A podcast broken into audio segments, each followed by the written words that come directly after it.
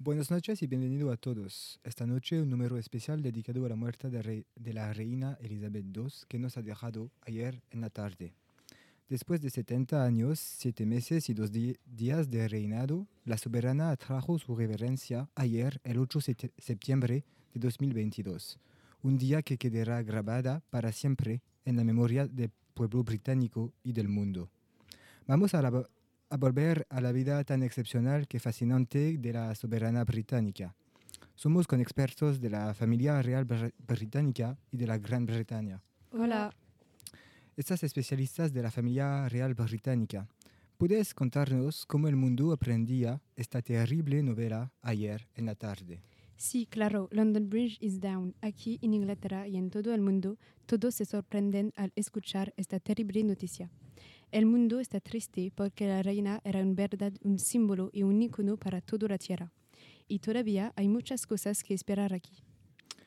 Somos en directo con nuestro enviado especial en Inglaterra, Pa- Pablo Migresa. Pues Pablo, ¿puedes contarnos cuáles son las diferentes etapas del protocolo ahora que la reina está muerta? Hola, sí, claro. De hecho, desde de la muerte de la reina el 8 de septiembre, todos están molestas y los ingleses están de luto durante 10 días.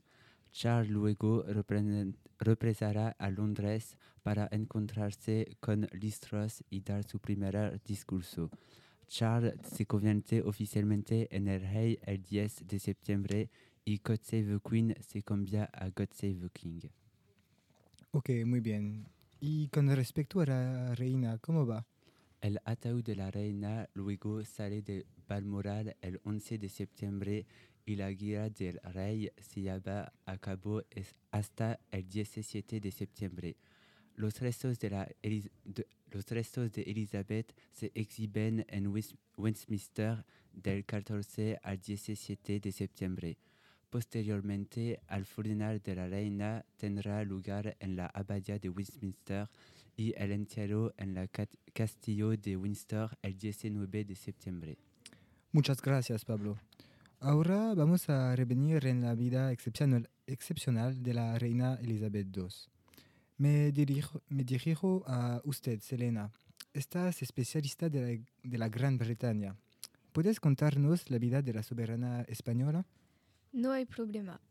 Para empezar, la reina nació en Londres el 21 de abril de, 2000 de 1926 y es la tercera en la línea de sucesión al trono.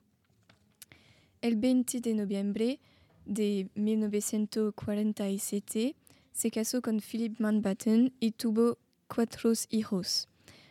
Antes, el 6 de febrero de 2052, muere su padre, George VI, y Elizabeth será coronada más tarde, el 2 de junio de 1953, a la edad de 25 años. El 31 de ago- agosto de 1997 es la muerte de la famosa princesa Di- Diana, se critica entonces la reacción de la reina por su frialdad antes de la terrible, noticia. 20, eh, 2002 fue un año muy complicado para Elizabeth, quien perdió a su hermana el ne- 9 de febrero y a su madre el 30 de marzo. El 29 de julio de 2012 es el jubileo de diamante de la reina. Así, y me parece que este mismo año, en el 2012, también se hicieron los Juegos Olímpicos y que hasta salió la reina en James Bond. Sí, es eso. Y después, el 9 de septiembre de 2015, es el récord de longevidad en el trono británico. El 5 de abril de 2009, eh, 20, en plena crisis, la reina pronuncia un discurso en la lucha contra el COVID.